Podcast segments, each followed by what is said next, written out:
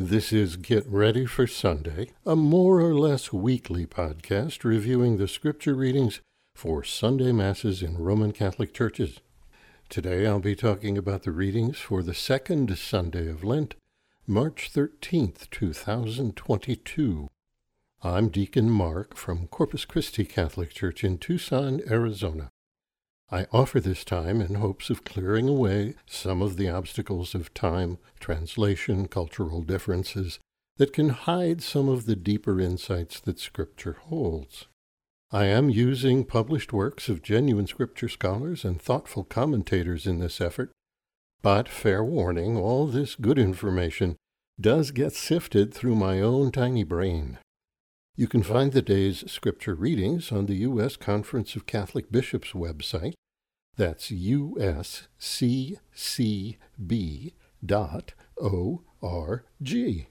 In the top navigation bar, select Prayer and Worship, and from the menu that drops down from there, choose Daily Readings Calendar. Every year on the second Sunday of Lent, we hear the story of the Transfiguration it is a familiar story.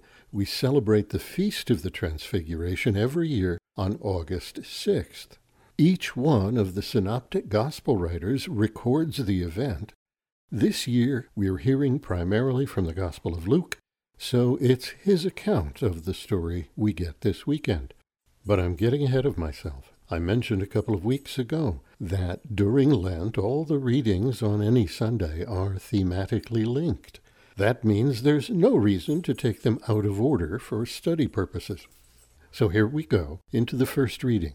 This day it is taken from the book of Genesis. The Lord took Abram outside and said, Look up at the sky and count the stars if you can. Just so, he added, shall your descendants be. Abram put his faith in the Lord, who credited it to him as an act of righteousness. He then said to him, I am the Lord who brought you from Ur of the Chaldeans to give you this land as a possession. O Lord God, he asked, how am I to know that I shall possess it?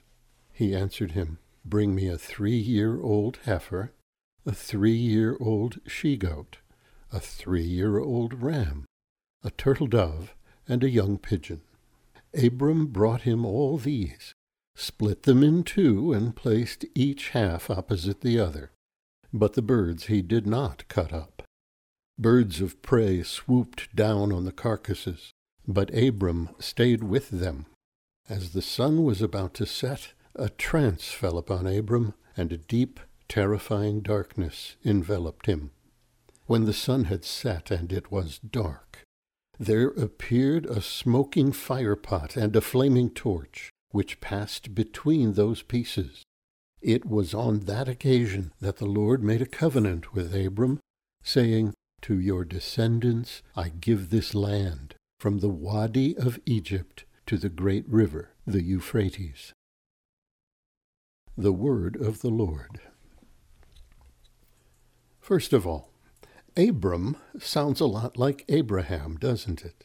Have no fear, there is no need to keep them separate in your mind. It's the same guy, with two different names. Two chapters further into the book, Abram's name will change to Abraham. God does that. In the verses immediately prior to what you just heard, God had promised Abram he would be the progenitor for a vast multitude of descendants.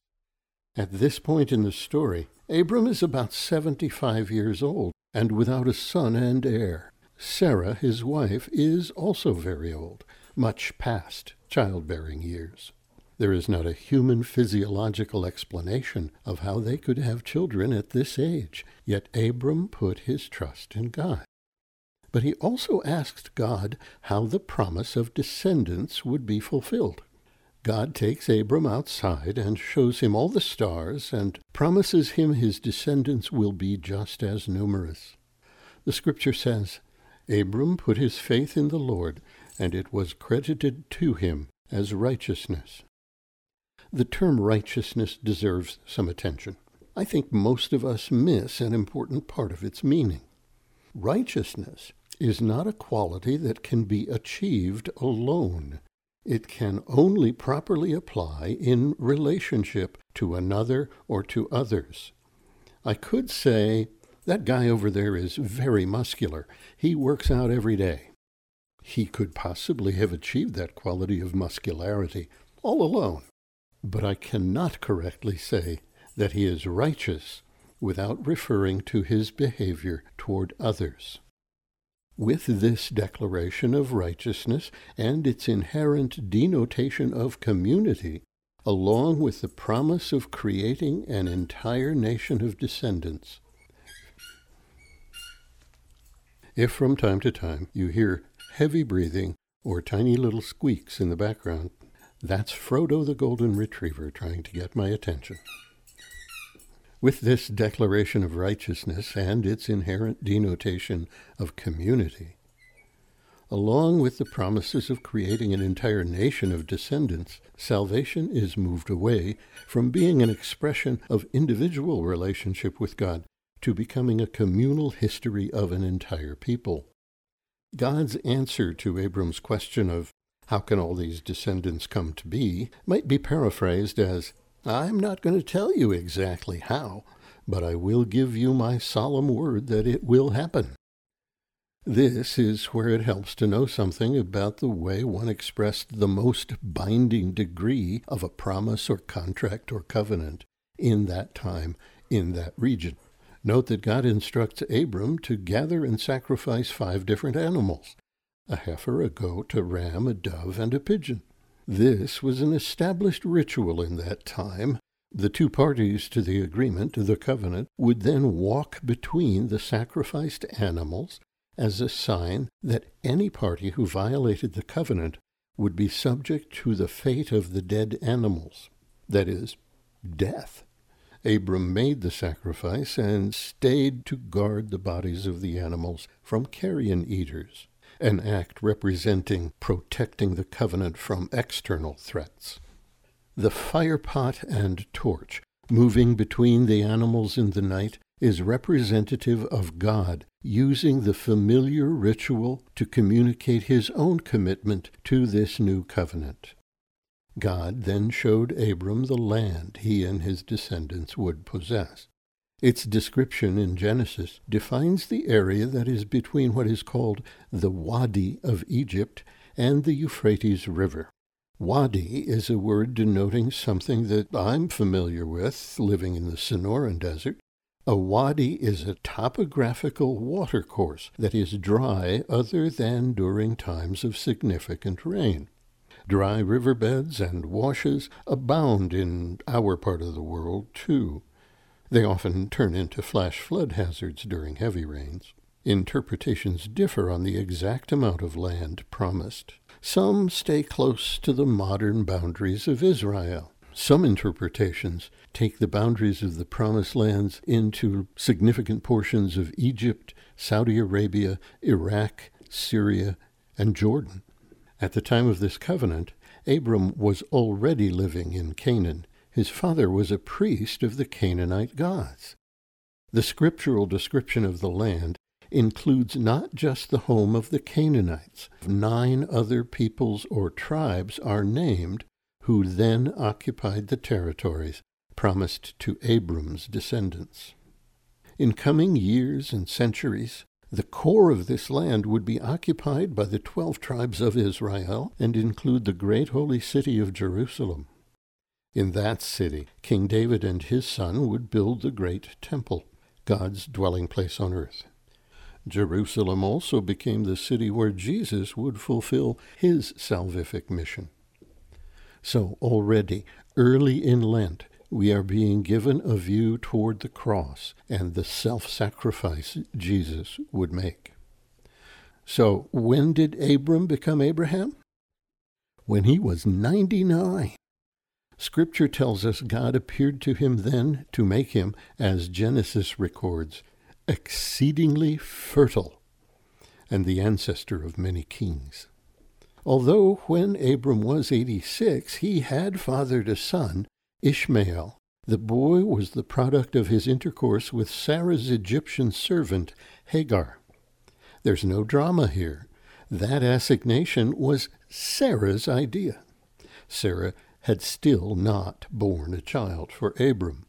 It was during the encounter when Abram was 99 years old that he became Abraham.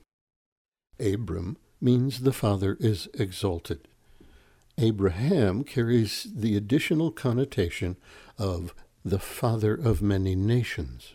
This foretold the birth of his son Isaac, whose mother was Sarah. This happened, according to Genesis, when Abraham was 100 years old. The day's responsorial psalm comes from Psalm 27, one of the psalms traditionally attributed to David. It is a song of an individual expressing confidence and faith in God. It serves as a natural link between the reading we just heard from Genesis and the reading to follow from St. Paul's letter to the Christian community in Philippi. The first words of the fourth stanza express the two visions of faithful Jews and faithful Christians. I shall see the bounty of the Lord in the land of the living. For Abram, Abraham, the land of the living to which he looks forward is Eretz Israel, that is, the Israel that is to come. The psalm, of course, predates Jesus by centuries. It is easily reinterpreted for Christians, this land is the commonwealth of heaven, the kingdom of God, of which Paul writes. The tone of the psalm is very personal, as the psalmist uses a first person voice throughout. The phrase, Hide not your face from me, serves as a summary of all the petitions presented here.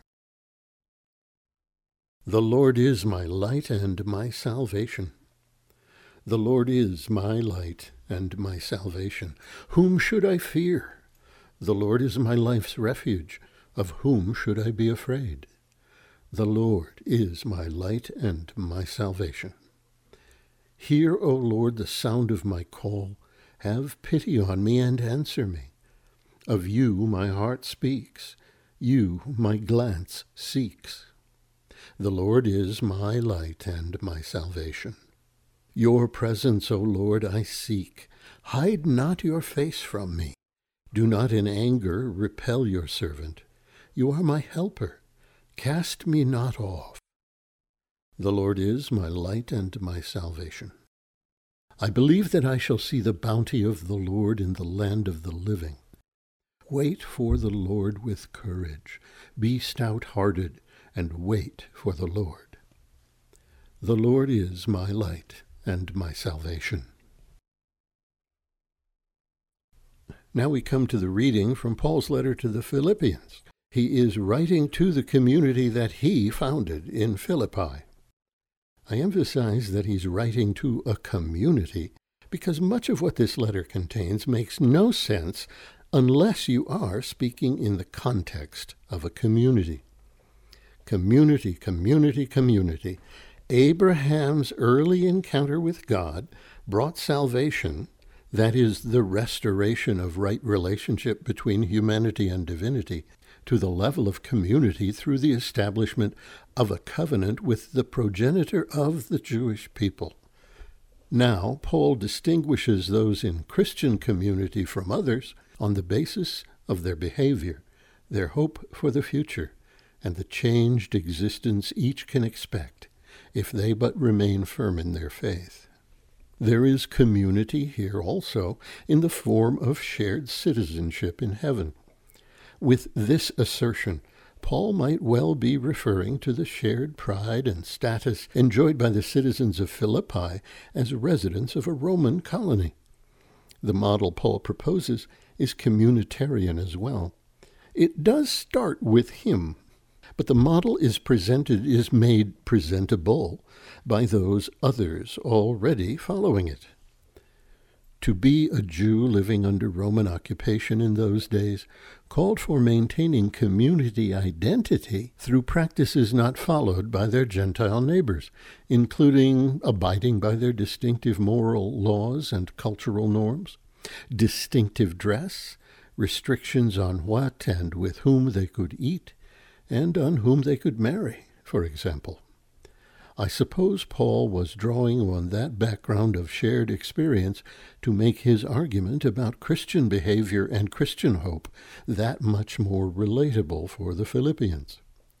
But of course, the people to whom Paul wrote were not enjoined to dress differently, but to act differently, to shift their focus from mere physical pleasure and overindulgence toward the anticipated future with Christ. Their God is their stomach, is a placeholder for all manner of physical selfishness, whether concerns food, sex, possessions, or power. Depending on the Mass you attend this weekend, you might hear a slightly shorter selection, shorter than what I read you here. There is an option for the presider to omit the first three verses. But here is the entire selection of the day from St. Paul's letter to the Philippians. Join with others in being imitators of me, brothers and sisters, and observe those who thus conduct themselves, according to the model you have in us. For many, as I have often told you, and now tell you even in tears, conduct themselves as enemies of the cross of Christ. Their end is destruction. Their God is their stomach. Their glory is in their shame. Their minds are occupied with earthly things, but our citizenship is in heaven, and from it we also await a Savior, the Lord Jesus Christ. He will change our lowly body to conform with his glorified body by the power that enables him also to bring all things into subjection to himself. Therefore, my brothers and sisters, whom I love and long for, my joy and crown, in this way stand firm in the Lord. Did you catch the central promise coming from their shared citizenship in the kingdom? But our citizenship is in heaven, and from it we also await a Savior, the Lord Jesus Christ. He will change our lowly body to conform with his glorified body. Just as in today's Gospel, Jesus gives Peter, James, and John a brief glimpse of his divinity, St. Paul tells the Philippians that their own bodies also will be transformed by the power of the resurrected Christ. Paul, being Paul, adds the reminder that patience and perseverance will be required in the meantime On to the gospel. It's Luke's account of the Transfiguration. Here it is. Jesus took Peter, John, and James and went up the mountain to pray. While he was praying, his face changed in appearance, and his clothing became dazzling white. And behold, two men were conversing with him, Moses and Elijah, who appeared in glory and spoke of his exodus that he was going to accomplish in Jerusalem. Peter and his companions had been overcome by sleep, but becoming fully awake, they saw his glory and the two men standing with him. As they were about to part from him, Peter said to Jesus, Master, it is good that we are here. Let us make three tents, one for you, one for Moses, and one for Elijah. But he did not know what he was saying. While he was still speaking, a cloud came and cast a shadow over them, and they became frightened when they entered the cloud. Then from the cloud came a voice that said, This is my chosen Son Listen to him. After the voice had spoken, Jesus was found alone. They fell silent and did not at that time tell anyone what they had seen. Right away, we get a serving of one of Luke's favorite points of emphasis. Jesus was in prayer when this began. It would be legitimate, I think, to call prayer the key action in the story. Jesus prays a lot in Luke, more than in the other Gospels. Here, Jesus has a changed appearance when he is so intimately connected to the Father. It seems that the radiance within him won't be, can't be contained in his normal physical body. But that radiance causes his whole being to put out energy, the light of truth, if you will, in such great intensity that even his clothing appears brilliant white. The Transfiguration is an event of great importance within the entire Christian Bible. The story of the Transfiguration occurs in all three of the Synoptic Gospels Matthew, Mark, and Luke. In each version, the story is given significant attention. It is also alluded to in the fourth Gospel, John's Gospel. St. Peter refers to it in his second epistle. The Catholic Church recognizes the Feast of the Transfiguration on August 6th. The Transfiguration is also now one of the luminous mysteries of the Rosary, introduced in 2002 by St. Pope John Paul II. The Transfiguration is also counted as one of the five major milestones in the life of Jesus, the others being his baptism, crucifixion, resurrection, and ascension. While the actual location of the mountain on which the Transfiguration took place is unknown, most scholars agree it occurred on Mount Tabor in the region of Galilee, which is located about six miles east of Nazareth and 11 miles west of the Sea of Galilee. Mount Tabor is 1,840 feet high. It overlooks the valley of Jezreel. It served as a boundary point between the ancient tribes of Issachar, Naphtali, and Zebulun. Jesus would have been very familiar with Mount Tabor. In first century Jewish tradition, mountain tops are places where good things happen, especially when they involve interaction between humanity and divinity. Think about Mount Sinai and the Ten Commandments, or the theophany that Elijah experienced on the same mountain. Matthew's Jesus will deliver his Sermon on the Mount on a mountain. Jesus grew up within sight of Mount Tabor, and it is the highest peak in the region of Galilee. Jesus began his preaching ministry in this region. Mount Tabor would be the most convenient place for Jesus to provide his inner circle with a proper glimpse of his divinity. That's why most scholars tend to place it on Mount Tabor. Its location, location, location. Seems to me that the laws of real estate also go back, back, back into antiquity. Luke's account of the Transfiguration differs in several ways from the accounts we get from Matthew and Mark. In Luke, Jesus makes the first and second predictions of his passion in the same chapter as the Transfiguration story. The predictions come one before and one after the Transfiguration event, bracketing it. Only Luke says the Transfiguration occurred eight days after Jesus predicted his passion. Only Luke says the event occurred while Jesus was in prayer. But then again, prayer is one of Luke's recurring themes. For Luke, the Transfiguration is the beginning of a new creation. In all three synoptics, Moses and Elijah appear and speak with Jesus. However, it is only in Luke that we learn anything about what was said.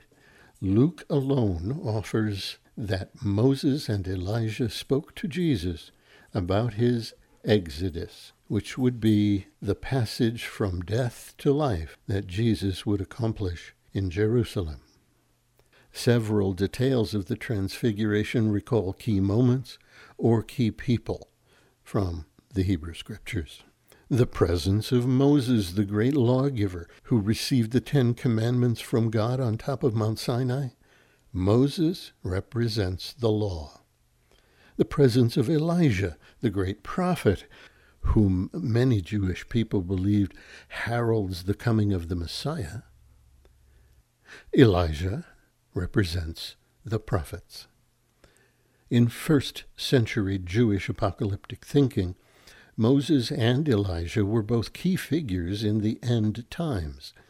Jesus joins them as the old creation comes to an end, and through him the new creation begins. The old and the new are linked by the person of Jesus. The cloud motif for the presence of God is very prominent in this story. It also runs all the way from Exodus, where it accompanies the Jewish people as they flee Egypt, to Mount Sinai as Moses is with God, to the Jordan River where John baptizes Jesus. After Moses spent 40 days with God on Mount Sinai, it was said that in the immediate presence of God's glory, the appearance of Moses changed so dramatically that he had to wear a veil. That, of course, is a prefiguring of the change coming over the face of Jesus and his clothing, taking on such a glorified glow. The Transfiguration is a key moment in Jesus' life. There are records of it being celebrated with festivals as early as the 7th century in the Eastern Church. It was in 1457 that Pope Calixtus III fixed the feast day on August 6th for the Western Church. And now, every year on the second Sunday of Lent, we again recall the event. This event gave the disciples a powerful experience of Christ's divinity. It placed Jesus solidly within the tradition of the Jewish people as he is accompanied by Moses and Elijah and it is easy to understand why the Church selects this event for Lent. The Transfiguration again prefigures the glory of the resurrection on Easter. The Transfiguration is also one of Jesus' miracles and is unique among them in that the miracle happens to Jesus rather than to someone else just in case those present at the event or those reading or hearing the story later might miss the point about how pivotal the role of Jesus is in human history, we have the voice from the cloud naming him as beloved Son and issuing one simple command to everyone else listen to him. That's about enough for this episode. Thanks for clicking in. If you couldn't find last Sunday's episode, you're not alone. I couldn't either. Some cross country travel got in the way and consumed all the time I would otherwise devote to this project. I'm sorry for any inconvenience or annoyance that might have caused. Rest assured that I've felt guilty about it all week. If you find this time valuable, please let someone else know about it. I pray that your Lent is drawing you closer to Christ. Please pray for everyone who is in ministry, whether ordained, vowed religious, or lay persons. And God bless you.